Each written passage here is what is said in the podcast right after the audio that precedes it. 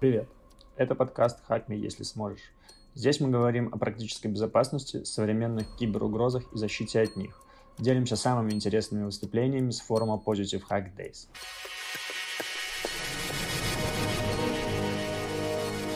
Вот уже несколько выпусков подряд мы говорим о том, что программы-вымогатели стали самым популярным вредоносным ПУО и, и самой актуальной проблемой для многих компаний по всему миру. Несмотря на то, что в наши дни такие атаки чаще всего осуществляются операторами и имеют сравнительно сложный жизненный цикл, некоторые вендоры все еще фокусируются непосредственно на самих программах и даже предлагают осуществлять их проактивный поиск в сети. Как перестать заниматься анализом программ вымогателей и начать предоставлять своей команде полезные киберразведывательные данные, расскажет Олег Скулкин, старший специалист по цифровой криминалистике а, в компании группа IB. Слушаем.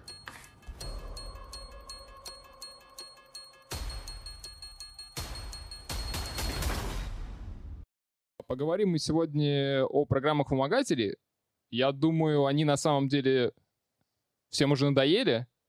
И вроде как даже, как сказал мой коллега Сергей Голованов, они более актуальны для США, нежели для России. Ну, на самом деле это не совсем так.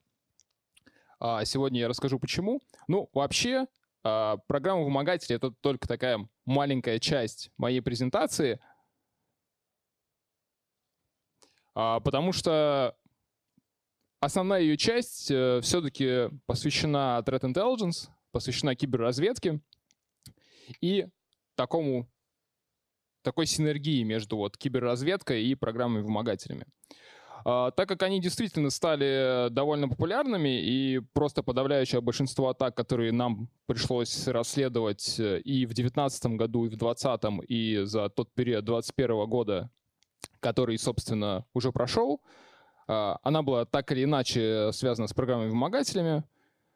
А, поэтому очень многие компании фокусируются на данной теме, выпускают огромное количество отчетов, но, к сожалению, не все эти отчеты одинаково полезны, и иногда они крайне мало содержат полезной информации, которая может использоваться непосредственно уже защитниками для того, чтобы как-то этому противостоять.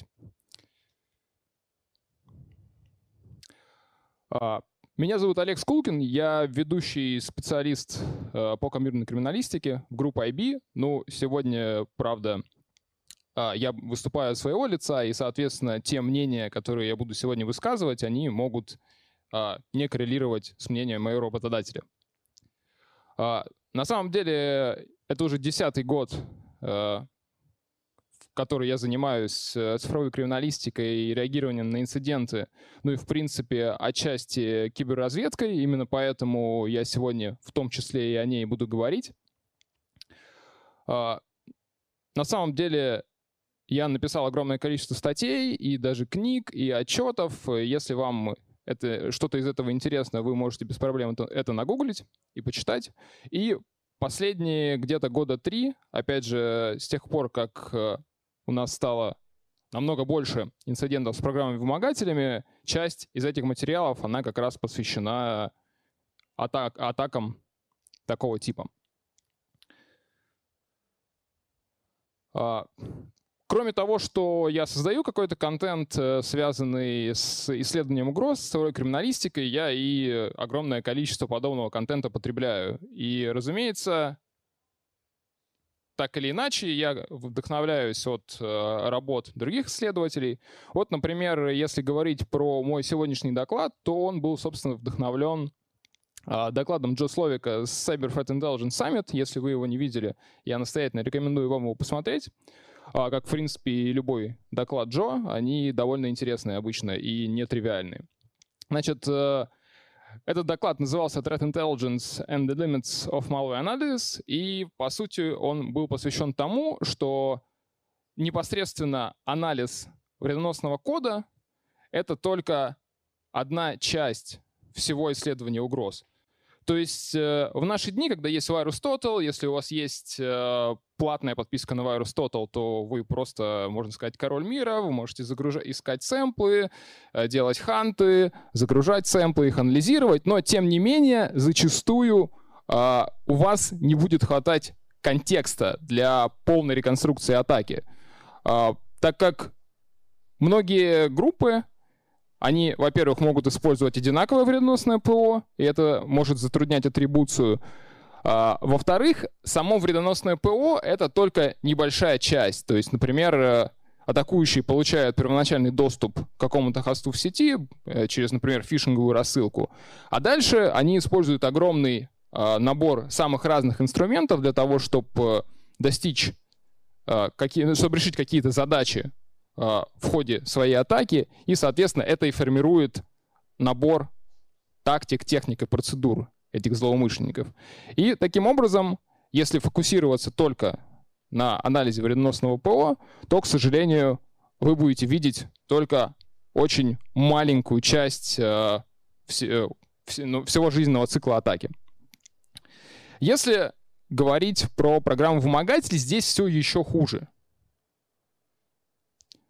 Потому что непосредственно программа вымогатель — это просто инструмент конечного достижения цели. И, э, как говорит э, один мой знакомый вирусный аналитик, ну, их вообще не особенно интересно исследовать, это максимально скучно. Это как раз произошло тогда, когда очень многие группы перестали фокусироваться, например, на банках, а стали именно заниматься вот распространением программ вымогателей. Потому что, ну, что делает программа-вымогатель? Программа-вымогатель шифрует данные. Ну вот, собственно, и все. Какие-то программы-вымогатели могут иметь там дополнительный функционал, например, они могут удалять теневые копии, чтобы восстановление данных затруднить, либо они, например, а, ну, могут удалять какие-то данные безвозвратно, перезаписывая их. Но чаще всего программа-вымогатель, она просто шифрует. Соответственно, до того момента, когда уже эта программа вымогателя распро- распространяется по вашей сети, и когда, собственно, уже зачастую довольно поздно э, что-то предпринимать, есть огромное количество ступеней э, в жизненном цикле, цикле атаки, о которых не все и не всегда вам говорят.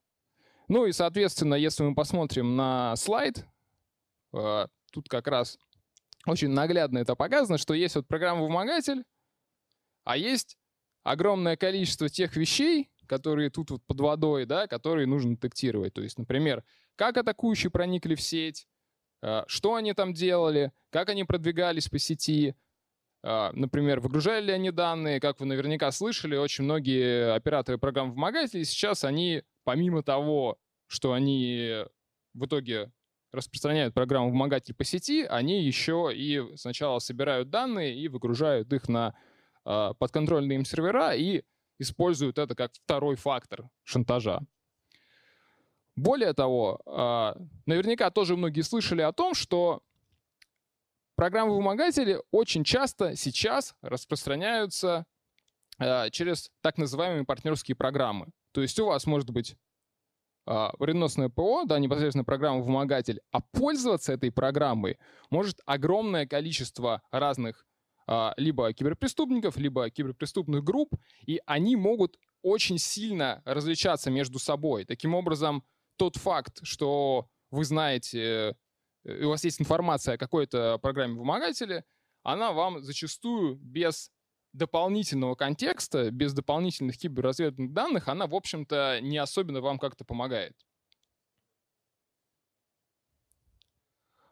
Ну, я думаю, эта картинка многим знакома, это пирамида боли. И вот, собственно, где обычно, если брать э, ну, такой ставший традиционным подход к киберразведке, э, где у нас непосредственно сама программа «Вымогатель» будет? Ну, зачастую многие вендоры, которые занимаются Cyber Threat Intelligence, или особенно если мы говорим о каких-то данных, которые вы можете получить из открытых источников, в лучшем случае э, это будет какой-то анализ э, самой программы вымогателя и будут какие-то хэши. Более того, очень часто, если вы посмотрите какие-то э, чаты, например, релевантные, либо если вы, например, провайдер Cyber Threat Intelligence, провайдер киберразведки, можете посмотреть а, запросы вообще клиентов, и очень часто до сих пор, а, опять же, ввиду того, что, видимо, не такие зрелые еще команды, очень часто спросом пользуются как раз хэши. То есть люди хотят просто хэш программы вымогателя. Непонятно зачем, потому что зачастую для каждой атаки создается отдельный билд, и, соответственно, этот, этот билд используется, и то, что у вас будет хэш программы вымогателя, он абсолютно никак вам не поможет. Соответственно, если подниматься по пирамиде боли вверх и идти, опять же, до тактик, техник и процедур, то здесь уже сама программа-вымогатель практически никак вам не поможет. Безусловно, у вас могут быть какие-то, например, а, артефакты на хосте. Часто программы-вымогатели могут закрепляться на хосте. Это может быть, например, ключ-ран, это может быть э, э, какая-нибудь там задача в планировщике, например. Ну, то есть минимум какой-то а, артефактов, которые на той или иной ступени пирамид, пирамиды боли у вас будут. Ну, их можно получить, но опять же, с точки зрения обнаружения и с точки зрения противодействия, оно абсолютно бесполезно. Итак, а, чтобы более наглядно рассмотреть э, это и посмотреть, э, как именно эти атаки происходят и почему просто фокус на непосредственно самих сэмплов э, программ вымогателей он абсолютно бесполезен, рассмотрим два кейса. Что примечательно, оба кейса, они актуальны для России. Я специально подбирал э, инциденты и группы, которые именно действуют на территории России в том числе. А, значит, первый кейс — это такой довольно классический, но тем не менее его очень много, мы очень часто с этим сталкиваемся, ну не только мы, и думаю, абсолютно все. Этот Харма — это такая довольно уже старая программа-вымогатель. Она как раз распространяется по партнерской программе, причем э, распространяется где-то с 2016 года, причем у нее просто колоссальное количество партнеров, то есть очень много самых разных злоумышленников пользуются услугами э, вот этих, этой партнерской программы. Опять же, если говорить про этих злоумышленников, они очень на самом деле похожи друг на друга. У них могут отличаться, немного отличаться инструментарий, но зачастую они все как раз атакуют э, публично доступные RDP-сервера. Э, опять же, так как в пандемию их было просто колоссальное количество, то у нас таких атак стало еще больше.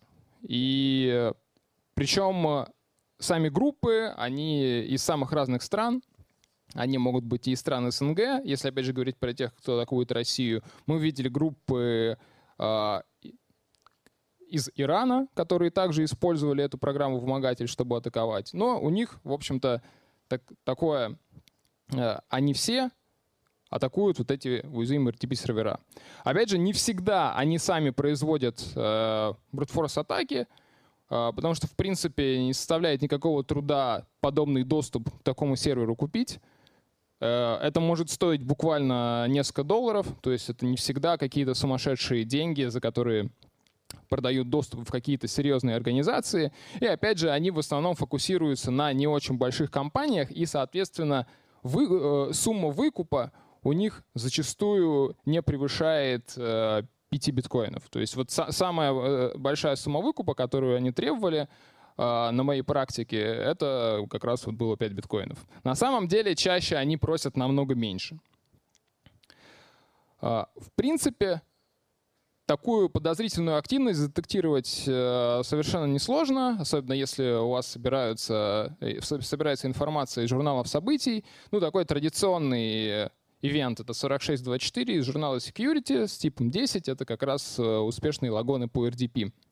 На самом деле есть еще журнал а, Local Session Manager Operational. Там есть еще несколько полезных ивентов, которые также могут сильно помочь.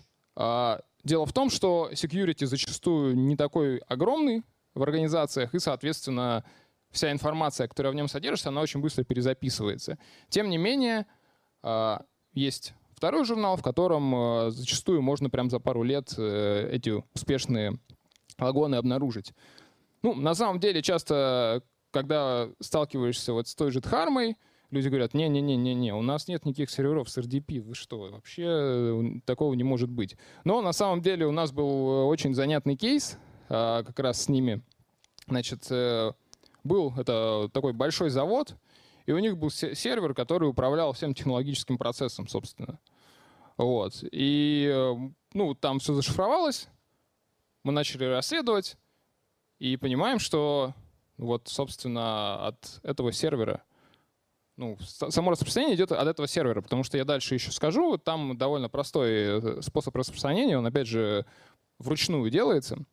Вот, и оказалось, что там тут тоже админы такие, не-не-не-не, какой RDP не может быть, у нас такого быть не может. Вот, и, соответственно, мы начинаем смотреть этот сервер, понимаем, что на самом деле там как, как раз логон по RDP, то есть все, все как обычно — и админ такой, не, ну подождите, вы же говорите RDP, а у нас, у нас, да, у нас можно по RDP подключиться к нему, у нас вот firewall, там все, но у нас же не 3389 порт, у нас другой порт. Ну ладно. Вот, причем иногда бывает еще другая ситуация. Тоже была довольно крупная организация, правда не в России, но тем не менее тоже вот, э, которая пострадала от этой программы вымогателя. А, значит, э, ребята настраивали какие, какие-то сервера, выходные. И думают, ну, типа выходные надо быстро сделать, а там еще пандемия, как раз все дела. Ну и, собственно, вывесили там один сервер э, точно так же наружу, и ребята благополучно с пятницы на субботу получили доступ к нему, и им там порядка 100 хостов зашифровали точно так же. То есть у них на самом деле э, так называемый time to ransom, то есть это время от получения злоумышленников доступа к какому-то хосту до непосредственного распространения программы вымогателя, оно очень короткое. А, при этом что интересно, а, это все равно часто можно предотвратить, даже если какой-то такой сервер, э, сервер есть, там зачастую будут, будет куча логонов до этого момента, может быть, за месяц, за два, за три, и, возможно, какие-то другие злоумышленники будут там э, отключать там какое-нибудь антивирусное ПО, запускать мимикац, например, и так далее. И при этом это не будет связано с конечным инцидентом. Соответственно, если даже такие сервера есть, и если их вовремя мониторить, то, в принципе, иногда можно предотвратить. Но, опять же, лучше, конечно, их не иметь. А, значит, дальше. Они используют вообще очень много разных инструментов. То есть они зачастую, попав на сервер, они уже имеют учетную запись привилегированную, потому что, ну, так как там часто брутфорс, это обычно какая-нибудь учетная запись, там админ, администратор, тестер, вот что-нибудь такое — и, соответственно, ему уже все, все что нужно, это, а, либо получить э, учетную запись администратора домена, либо, в принципе, так действительно часто бывает, как бы это смешно ни казалось, что есть учетная запись администратора, и она валидна на всех хостах с одинаковым паролем, и в принципе ничего делать не надо. Тем не менее, даже если это так, все равно э, довольно большое количество инструментов они будут копировать на хост. То есть это и процхакер, и процдамп, и мимикац. Ну вот некоторые из тех инструментов, которые обычно копируются, они представлены на слайде. Defender Control, что будет Defender отключить, если там только он. А такое тоже часто бывает на самом деле. А, вот. И, соответственно, они сильно не парятся, они отключают антивирус, отключают э, ну, те средства защиты, которые могут отыскать, и начинают загружать просто огромное количество самых разных инструментов на этот хост и пытаться там сделать все, что угодно. А, попробовать э, сдампить, что-то поснифать. Ну, в общем, они обычно не очень скилловые, но, тем не менее, из-за того, что вот они очень много чего запускают, рано или поздно у них в итоге получается достичь своей цели. Значит, что здесь можно посоветовать? Ну, это причем касается не только Дхармы, а касается э, ровно всех тех злоумышленников, которые используют э, легитимные учетные записи, которые они могут получить путем, там, например, э, эксплуатации каких-то уязвимостей, опять же, путем получения каких-то учетных записей для VPN и так далее. То есть нужно понимать, что, во-первых, у вас есть данные о том, какие обычные инструменты используются. Их много. Сейчас вот будет следующий слайд, вы посмотрите. Это прям вот с живого кейса, как, насколько много их было. И если вы видите в ходе мониторинга, что у вас где-то, если вы вообще что-то мониторите, конечно, что у вас где-то запускаются подобные инструменты, они часто двойного назначения, то есть, в принципе, некоторые из них могут и системные администраторы запускать. Вот. Соответственно, нужно на это реагировать. Потому что очень часто, так как здесь, опять же, непосредственно вредоносное ПО, это вот в итоге будет э, программа-вымогатель. А все остальное, что до этого, там, в принципе, очень много чего может быть. И тут важно понимать, что вот это все мониторится, и что вы понимаете, что вообще могут э, эти злоумышленники использовать. Вот как раз пример э, кейса с э, Дхармой. Вот. И как видите, злоумышленники не очень заморачивались э, с какими-то инструментами, то есть не подбирали инструменты под конкретную инфраструктуру. Здесь, например, вы видите, что вот здесь огромное количество инструментов от Nearsoft, то есть некоторые из них и, в принципе, и специалистами по криминалистике используются. Ну, они их используют тут, например, да, чтобы достать пароли из браузеров, а, чтобы достать пароли из почты. Ну, то есть огромное количество вот, инструментов, которые можно для этого использовать. И причем э, они зачастую запускают очень многие из них чуть ли не подряд, просто чтобы посмотреть на, а, на то, ну, что будет, собственно, по итогам. Ну, естественно, есть и более традиционные инструменты, есть сетевые сканеры — есть вот Network Share V2, это вот их такой более-менее проприетарный инструмент, который очень часто встречается у Dharma для того, чтобы примонтировать на какой-нибудь из хостов э, все доступные сетевые шары и, соответственно, данные на них тоже зашифровать. Ну, там еще есть Process Hacker, естественно, Mimikatz. Опять же, как это может ну, преспокойно жить на скомпрометированном хосте? Ну, очень просто, потому что перед тем, как что-то копировать, средства защиты либо процесс-хакером, либо а, какими-нибудь, ну вот там есть еще инструмент, по-моему, да, вот Sophos.exe — это, например, инструмент для того, чтобы Sophos тоже деинсталлировать. И до, перед тем, как вот э, все эти вещи копировать на хост, естественно, все это для начала, э, все средства защиты деинсталируются, а потом уже идет работа с инструментами. Значит, опять же, что здесь важно, зачастую это вот тот сервер, на который первоначально злоумышленники получили доступ, вот на нем как раз все это и будет. То есть они зачастую никак э, не копируют все инструменты дальше на хосты. В редких случаях они могут по RDP куда-то пойти и на какой-нибудь еще сервер, например, с текущей учетной записью и попробовать там с помощью Mimikatz или с помощью процдампа опять же, сдампить э, LSAS и получить какие-то дополнительные учетные данные, но, опять же, это не особенно часто, если они понимают, что вот той учетной записи, которую они на первом этапе атаки получили, достаточно, то они с ней дальше уже работают. Ну вот, собственно, как это происходит. Как только они все загрузили, соответственно, они провели какую-то разведку, получили дополнительные учетные записи, если это представилось возможным, и если в этом была необходимость. Дальше очень часто это Advanced IP сканер, бывает еще Soft Perfect Network сканер, но это прям такие классические, два классических сканера, которые подавляющее большинство операторов программ-вымогателей сейчас используют. То есть и некоторые некоторые партнеры и даже и R-Evil, и даже DarkSide, то есть у них там тоже разный уровень, в общем-то, злоумышленников, которые с этими партнерскими программами работают.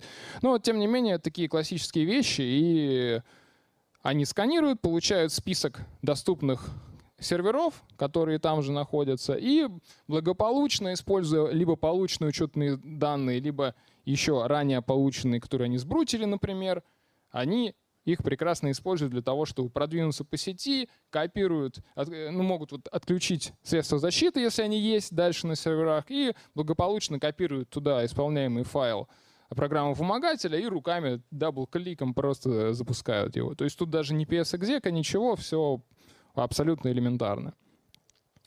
Ну, что здесь можно сказать?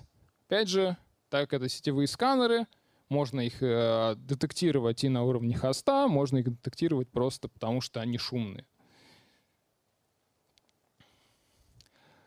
А теперь вернемся, собственно, к анализу непосредственно вредоноса и самому жизненному циклу атаки. Соответственно, если у нас есть только экземпляр вредоносного ПО, и мы фокусируемся на анализе этого экземпляра вредоносного ПО, мы получаем техники, да, то есть все, все узнают, да, что это MITRE атак. Окей. Вот. Мы получаем красненькие техники. То есть их совсем немного.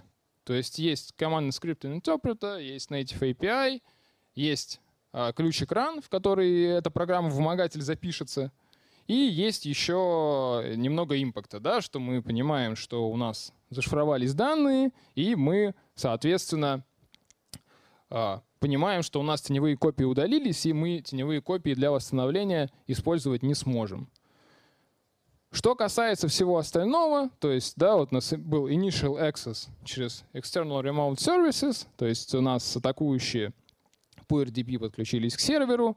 Значит, дальше у нас для закрепления в системе именно атакующих, а не самой программы вымогателя, использовались а, легитимные аккаунты.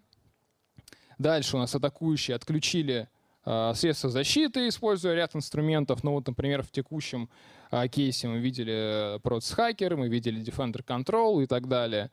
Значит, дальше, как они получили доступ к аутентификационным данным? Они пробовали, во-первых, из э, браузеров их достать, пробовали сдампить, пробовали перебрать, и плюс, опять же, брутфорсность относится к получению первоначального доступа.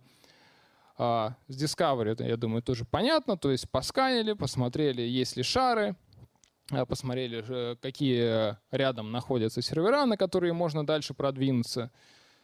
А, lateral Tool Transfer дальше, да, по RDP подключились, скопировали программу вымогатель, опять же отключили, отключили средства защиты, скопировали программу вымогатель, запустили — ну и так далее. То есть, если у нас фокус только на самой программе вымогателя, мы получаем просто минимум, который, опять же, с точки зрения защиты, он нам ничего не дает абсолютно.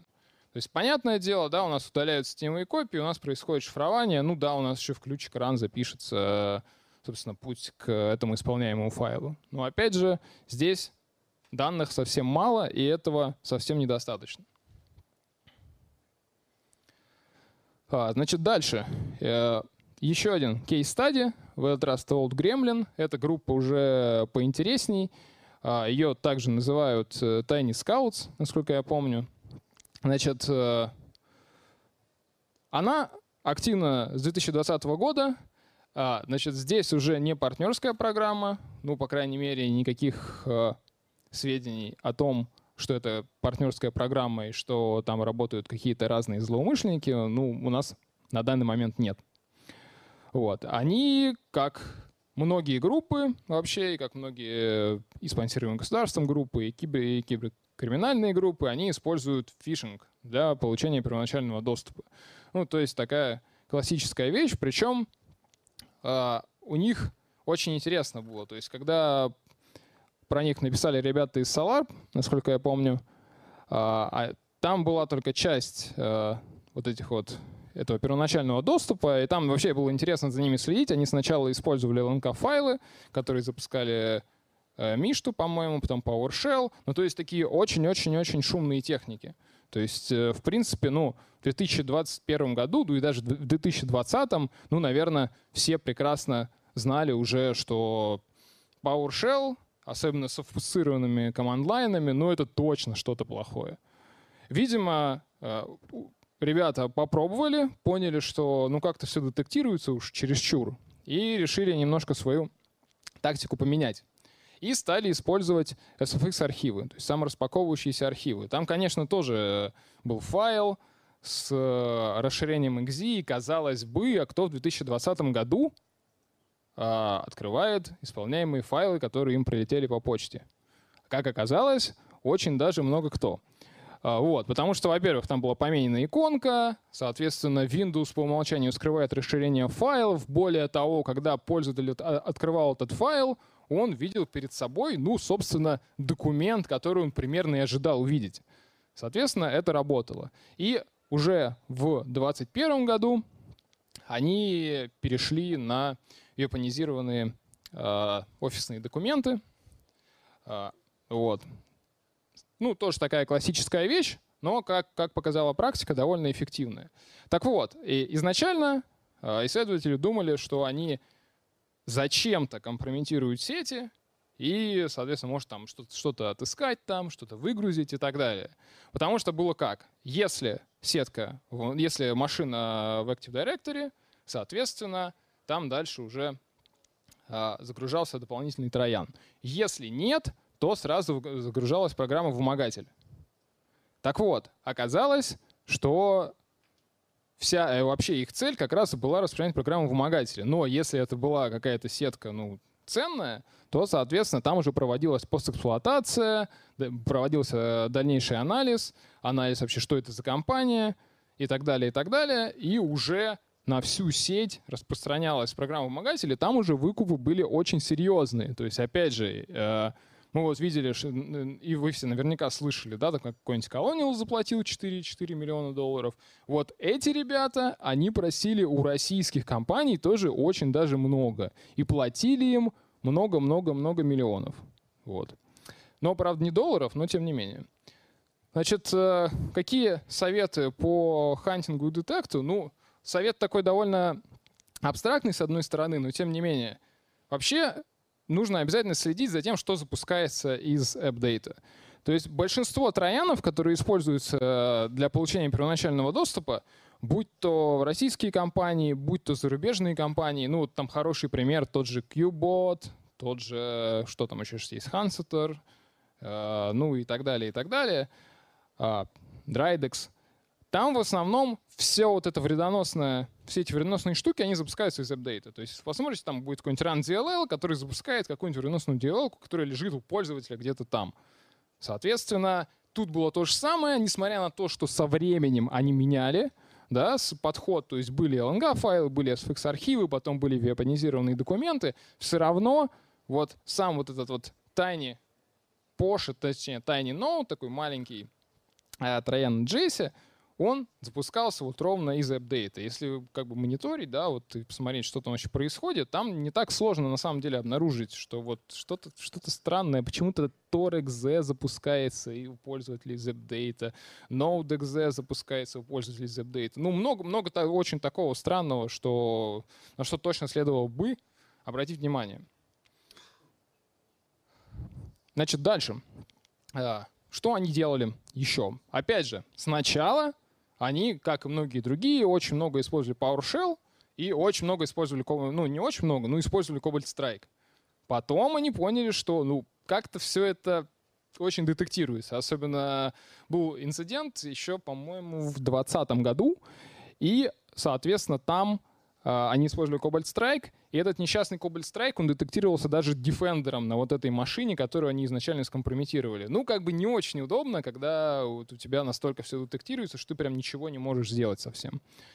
Потом они, опять же, поняли, что как-то вот Cobalt Strike чересчур, а, соответственно, его очень легко детектировать, очень много кто его использует, очень много кто знает уже, какие следы он оставляет, соответственно, его легко мониторить, ну, сравнительно. И дальше уже стали использовать инструменты двойного назначения, то есть даже никаких мимикаций, ничего. Например, чтобы э, дампить учетные записи, они использовали процдамп. Более того, они процдамп еще переименовывали под легитимные исполняемые файлы, клали их более-менее в какие-то понятные директории, где они где не очень опытный человек очень легко может понять, э, ну, точнее, не очень опытный человек не заметит, скажем так, подмены. Вот. И использовали WMIC и вот вообще всякие uh, Living of the Land Binaries, так называемые, да, то есть это утилиты, которые встроены в операционную систему, но которые можно использовать для того, чтобы uh, ну, достигать своих целей. PowerShell, в принципе, тоже к нему относится. Вот. А, значит, что касается продвижения по сети, как только они получали э, уже какую-то привилегированную учетную э, запись, будь то там, через Kerberoasting, либо, например, они компрометировали какой-то хост, а, и там был пользователь, э, у которого были доступы на какие-то сервера, где какие-то более привилегированные учетные записи можно было получить. Дальше они уже использовали создание новых сервисов, то есть они опять использовали SC, и они использовали Impakет э, э, через SMB exec, они тоже там запускали всякое. Вот. Но в основном все это сопровождалось созданием вот таких событий да, в журнале System 7045. То есть э, он, в принципе, не особенно перезаписывается, и очень часто как раз в нем очень много что можно было обнаружить. То есть не только следы распространения самой программы вымогателя, но и куча следов запуска самого разного, начиная от пресс-дампа, заканчивая какими-то более экзотическими техниками получения а, аутентификационных данных и там э, следы там как, какого-то какой-то рекогносцировки и так далее. Значит, что у нас здесь? Здесь у нас все еще печальней, чем в предыдущем случае. Почему так? Потому что сама программа-вымогатель, а, мы ее назвали Tiny Cryptor, она тоже такая не очень весомая и довольно простая, она даже не удаляла теневые копии. То есть теневые копии злоумышленники удаляли самостоятельно, у них просто был скрипт, да, то точно так же они через э, э VSS админ это удаляли. То есть то, что обычно есть непосредственно в самой программе вымогателя, это реализовывалось ну, просто скриптом. Опять же, чтобы добиться максимальной легкости программы вымогателя. Опять же, если, если посмотреть на это здесь, то здесь все еще интереснее, потому что если в случае Salt Gremlin мы исследуем только шифровальщик сам, то есть только, только саму программу вымогателя, фокусируемся только на самой программе вымогателя, то у нас совсем мало техник покрыто. То есть это буквально вот Native API и Data Encrypted for, for Impact.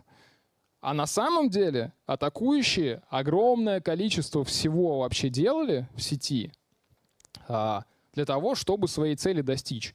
Потому что ну, сейчас инцидентов, когда есть вот первоначальный доступ, ну вот как, например, многие, наверное, помнят э, программу «Вымогатель Shade», они уже закрылись, они даже ключи в публичный доступ э, выложили. Они вот как раз распространялись просто. Вот есть фишинговое письмо, пользователь его открыл, ему вот эта программа-вымогатель загрузилась, запустилась, и, заш и зашифровала один хост. Все, то есть никакого продвижения по сети, никакой выгрузки данных, э, то есть ничего такого.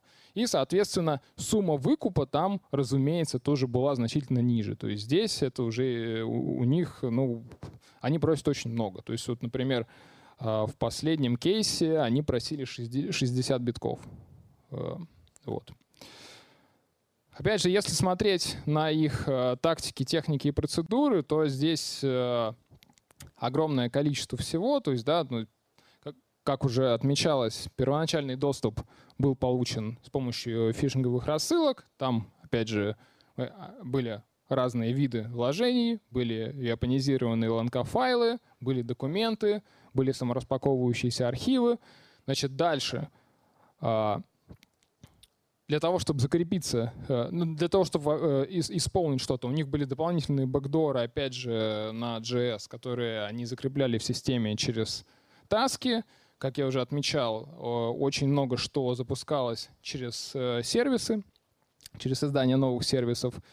Использовали активно WMI для того, чтобы и удаленно что-то запустить, и даже локально а, что у нас еще здесь интересного? Так, э, так как был Cobalt Strike, э, в некоторых случаях это был Proц Injection. Ну, то есть огромное количество техник, которые, опять же, можно получить только уже проводя полноценный анализ, то есть э, имея информацию о том, что использовать для первоначального доступа, то есть в данном случае это были фишинговые рассылки, это были а, опять же, самописные трояны, которые непосредственно использовала эта группа. И дальше уже данные, которые э, зачастую можно получить только в ходе расследования инцидентов. Либо из э, каких-то уже серьезных источников киберразведывательных данных. То есть, опять же, о чем э, здесь разговор? О том, что просто набор хэшей и IP-адресов, он в большинстве случаев, особенно если мы говорим про программу вымогатели, он абсолютно никак не поможет э, такие атаки предотвратить, потому что сама программа вымогатель — это такой маленький-маленький кусочек, который уже в самом конце имеет место. Более того, э, если смотреть на некоторые другие группы, которые также активны на территории России, они могут вообще не использовать вымогательское ПО. То есть на самом деле чтобы запросить, запросить денег у пострадавшей организации, нужно, ну, скажем, каким-то образом зашифровать да, ее инфраструктуру, ну, как один из вариантов. Либо, например, выгрузить данные и шантажировать этим. Если мы говорим все-таки про шифрование, то э, есть масса вариантов, как, можно это сделать, даже не имея программы вымогателя. Во-первых, у нас есть э, некоторые open решения, ну, скажем, вот э, одно из таких популярных среди злоумышленников, где-то, наверное, года 2018, это Descriptor, это такое open ПО для полнодискового шифрования. Его точно так же использовали, то есть шифровали диски целиком, и там было сообщение о том, вот вам email, хотите расшифровать, напишите на email. То же самое было с битлокером. И здесь, э, что интересно, если мы говорим, опять же, про криминалистику, если мы говорим про форензику, здесь прям очень сложно становится, потому что а, форензить-то нечего, потому что все зашифровано.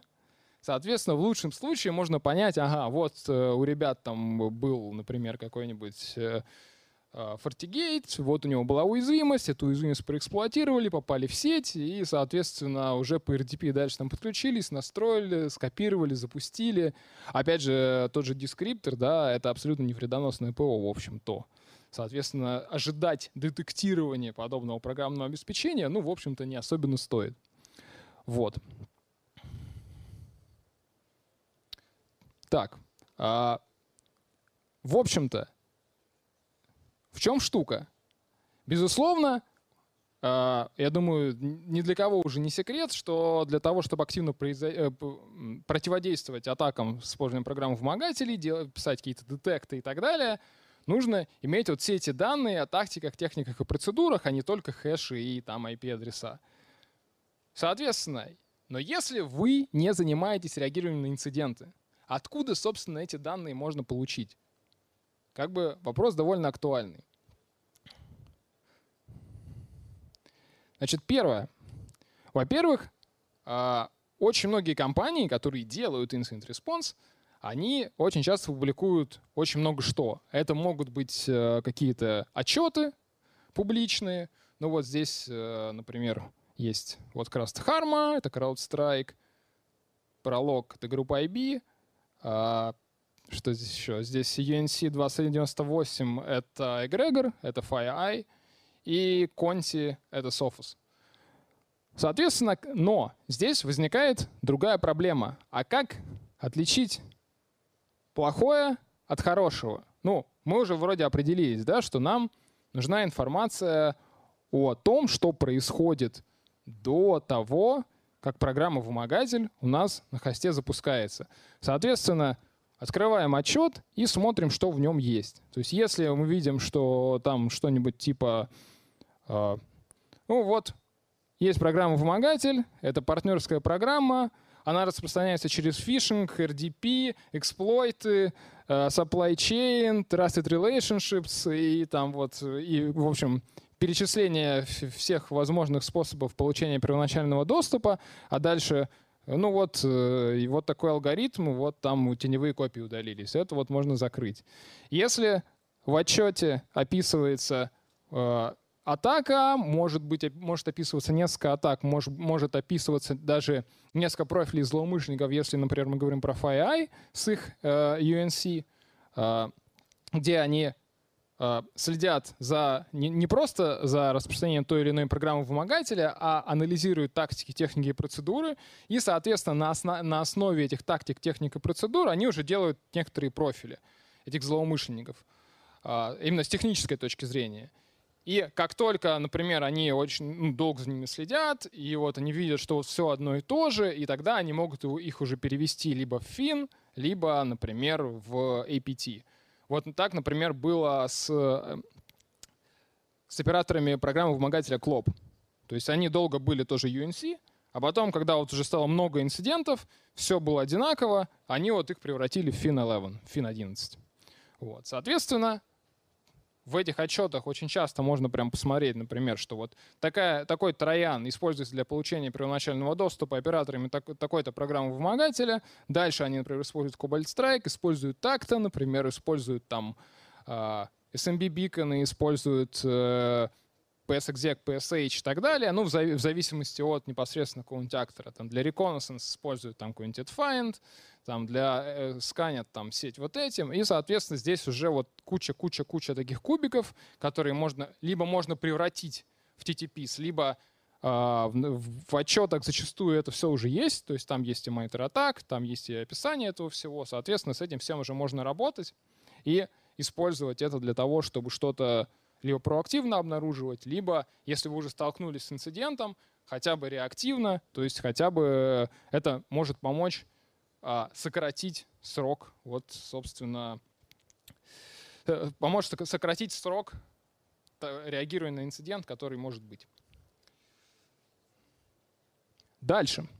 Комьюнити. На самом деле а, есть огромное количество ребят, которые занимаются исследованием угроз, которые занимаются реагированием на инциденты. И здесь вот два примера. Как раз первый — это а, пример с Fin11, о котором я только что говорил. Когда вот ребята просто в Твиттере, между прочим, это март 2020 репорты по этой группе, они появились значительно позже, где-то, ну, я вот не вспомню прям точно, но месяцев через шесть, если не позже. Здесь уже э, ребята просто вот в одном твите написали, ага, вот есть фишинг, вот такой, дальше происходит это, дальше вот грузится, например, Flow Demi, дальше Cobalt Strike. То есть уже примерно вы представляете, как это работает. Соответственно, есть часть инструментов, пусть она не расписана подробно, то есть вы не видите, как именно атакующие это использовали. Ну, например, Cobalt Strike там, или Mimikatz. Но тем не менее, вы знаете, как это детектировать, и вы уже можете проактивно что-то посмотреть, а нет ли следов вот чего-то подобного. А дальше э, это Питер Маккензи из Sophos, насколько я помню. Тоже это более-менее свежий твит. Вот опять же у них был incident response на Doppelpaymer, о котором, кстати, до сих пор не так много информации публичной. Тем не менее, если посмотреть, тут тоже очень много что описывается с точки зрения TTPs. Опять же, здесь Cobalt Strike, Rubius, да, Real VNC — а, и так далее. Тот же вот BitsAdmin, который нынче довольно популярен среди очень многих. Если нет ничего подобного, иногда очень просто, а, скажем, вы видите какую-нибудь статью, да, где э, какую-нибудь очень такую верхнеуровневую, где написано, вот, там, реагировали на то, делали то, сталкивались с такими угрозами. Вот у меня, э, например, был, скажем так, пример из жизни. Есть э, программа вымогатель Icons, которая была нацелена в том числе на всякие технологические сети, потому что ну, у нее там был список процессов определенный. И никакой публичной информации э, особо не было про нее, а мне просто было, так как я последнее время очень много занимаюсь исследованием вот, программ вымогателей, а, а именно атак с использованием программ вымогателей. Мне было интересно, как они вообще действуют. Я примерно знал, как они получают первоначальный доступ, а вот что они там делают между получением и непосредственно раз, э, разворачивание этой программы вымогателя я не знал. Ну вот и просто также обратился к одному из ребят, которые работали в компании, отчет который я прочитал, и мне, в принципе, прекрасно все рассказали. Ну, по крайней мере, вот на уровне TTPs. Естественно, индикаторов он может, вам, может, никто и не даст, ну, потому что они их в рамках своего Threat Intelligence продают. Но, по крайней мере, какую-то информацию о том, как эта угроза работает, вы наверняка получите. А, и, собственно, иногда сами злоумышленники, они же люди, они такие же люди, как и все. Они могут делиться тем, как они это делают. Да? Вот, например, есть э, человек вообще записывал видео, показывая на какой-то зарубежной компании, как он, собственно, ее взламывал, что делать, как что запускать, какие инструменты он использовал. Другой злоумышленник, например, показывал, вот, смотрите, вот, значит, я вот использовал вот это, вот в Metasploit есть RCE, вот смотрите how to, как вот, вот говорит, таким способом я заработал там за полгода 300 тысяч долларов. Вот, тоже это вот опера- операторы ransomware. Соответственно, Информации на самом деле довольно много, даже если у вас нет коммерческих подписок на Threat Intelligence, ну, тут, естественно, с этим придется работать. То есть, когда у вас есть подписка, ну, опять же, на хороший Intelligence, где не просто куча хэшей, там вам все это уже дадут, вы у них запросили, они вам дали, и тут А если нет, тем не менее, есть куча источников, которые можно анализировать, из которых можно собирать свой threat intelligence. Тут все уже зависит непосредственно от вашей организации, от ваших бюджетов, ну и так далее. Ну и, собственно, вместо заключения, да, то есть зачем нужны индикаторы вредоносного ПО, которое показывает, а, собственно, записку с требованием выкупа. Потому что, в общем-то, и так понятно, что это ransomware. И зачастую непосредственно по вот этому ransom note даже часто можно определить, а что это вообще за программа-вымогатель была. А, так, ну на этом у меня все. Спасибо большое, что послушали.